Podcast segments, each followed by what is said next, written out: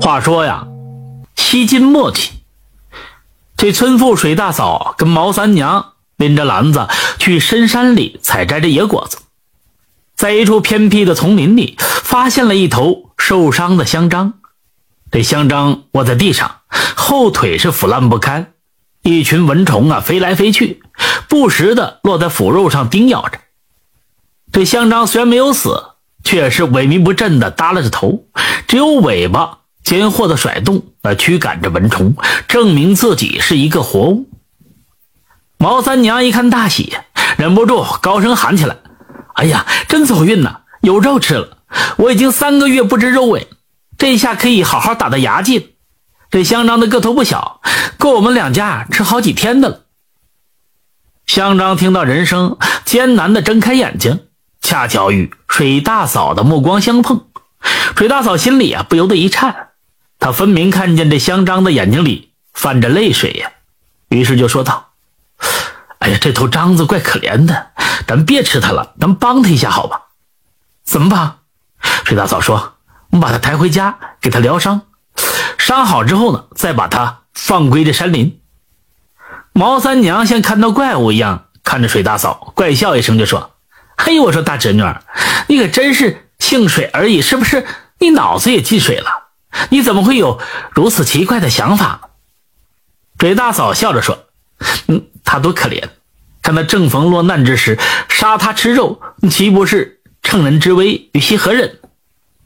毛三娘哈哈大笑就说：“他只是一个小动物而已，你没必要把他当人看。再说……”杀他吃肉，对于他来说，也未尝不是一种解脱。两人呢各执己见，谁也说服不了谁。最后呢，毛三娘让了步，同意水大嫂给香樟治伤，但是水大嫂必须补偿她一部分损失。水大嫂一想，同意了，回去过秤，一分为二，她按照市场价补偿给这毛三娘。两人呢用这金条。编织了一个简易的筐子，把香樟抬到了水大嫂的家里。水大嫂付了钱给毛三娘，这毛三娘喜滋滋的就回去了。水大嫂于是吩咐他家男人去请来这大夫给香樟治疗。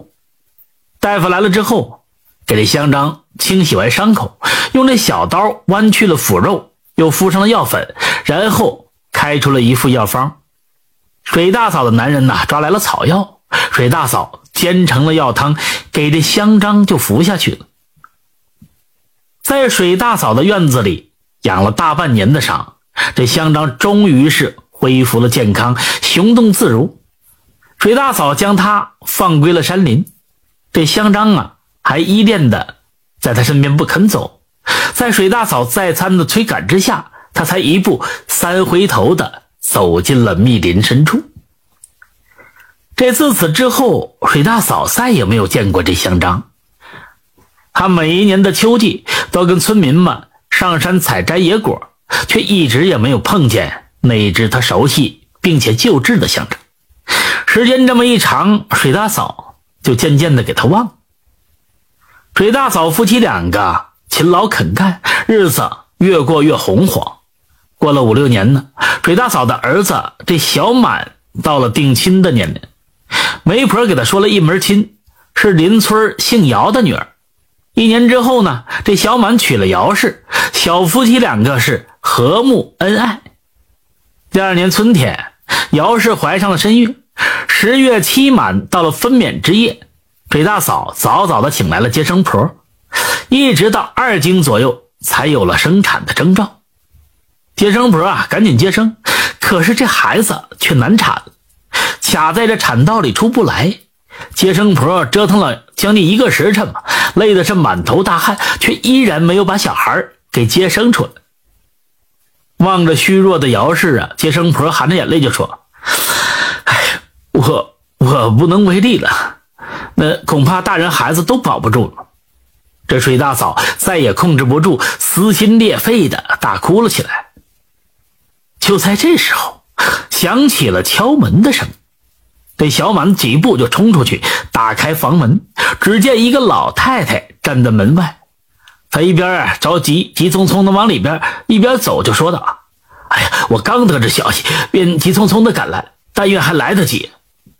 他示意这接生婆让开，从怀里拿出一块东西，在姚氏的鼻子底下晃了晃。这姚氏啊，一闻这东西，忽然就有了力气，他就蹲下身子，伸手掏那么一针，吩咐姚氏啊，赶紧使劲儿。那没一会儿，这孩子就出生了，还是个男孩。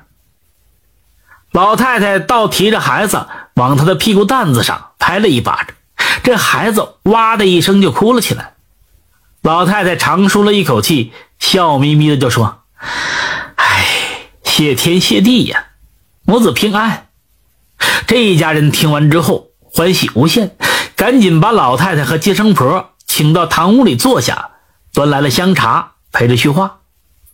水大嫂望着老太太非常面生，就问道：“大娘，你老人家贵姓啊？您又如何知道我家儿子难产的？”老太太乐乐呵呵的就说。我呀，我姓张，家住深山里。今晚本来在家里睡下了，忽然听到隔壁的大哥呀飞回来，就说你家儿媳妇难产了。我见急匆匆的就赶来，哎呀，可把我急坏了，走的是满头大汗。还好啊，能及时赶到。水大嫂拉来儿子小满，让他跪下叩头，感谢老太太的大救之恩。这张老太呢，赶紧扶起了这司马小满。不让他跪，对水大嫂就说：“你对我有恩，我来呀报答你的恩情。你们不必谢我。”水大嫂疑惑的就问：“大娘，我看着您好面生，似乎原先咱们不相识吧？我又如何对您有恩呢？”哎呀，三更快尽了，我也该回去了，省得家人挂念。老太太笑着说，也不顾着水大嫂一家呀挽留，站起来就走。就变成了一头香樟，很快就消失在夜色当中。他这才恍然大悟，原来是香樟来报恩了。至于他口中所说的隔壁大哥、水大嫂一家人呢，猜测了好久，也没猜测出是哪种飞鸟。这古人说得好：“行善之家必有余庆。”做人要心存善念，多做善事福气自然自然的就会到来。